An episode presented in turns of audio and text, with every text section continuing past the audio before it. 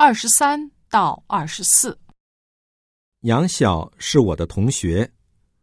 多年来，无论做什么事，都喜欢一个人独来独往，给人很不合群的感觉。有一次，我问他会不会感到孤独，他回答：“有时候会，但我必须学习独处。”我就很纳闷了。既然会感到孤独，那为什么还要独处呢？后来我看了一本书，书上说，人们往往把交往看作是一种能力，其实独处更是一种能力。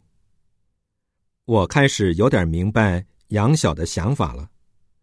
他以前也曾说过，学会独处。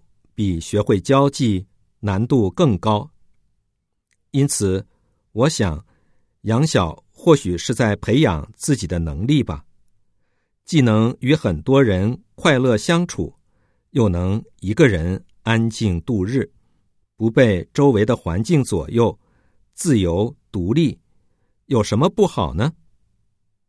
这么一想，我也想学学怎么独处了。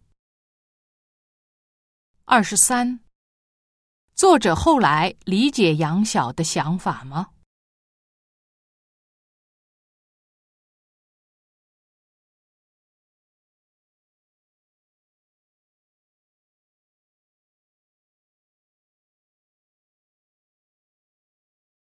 二十四，作者认为学会独处的好处是什么？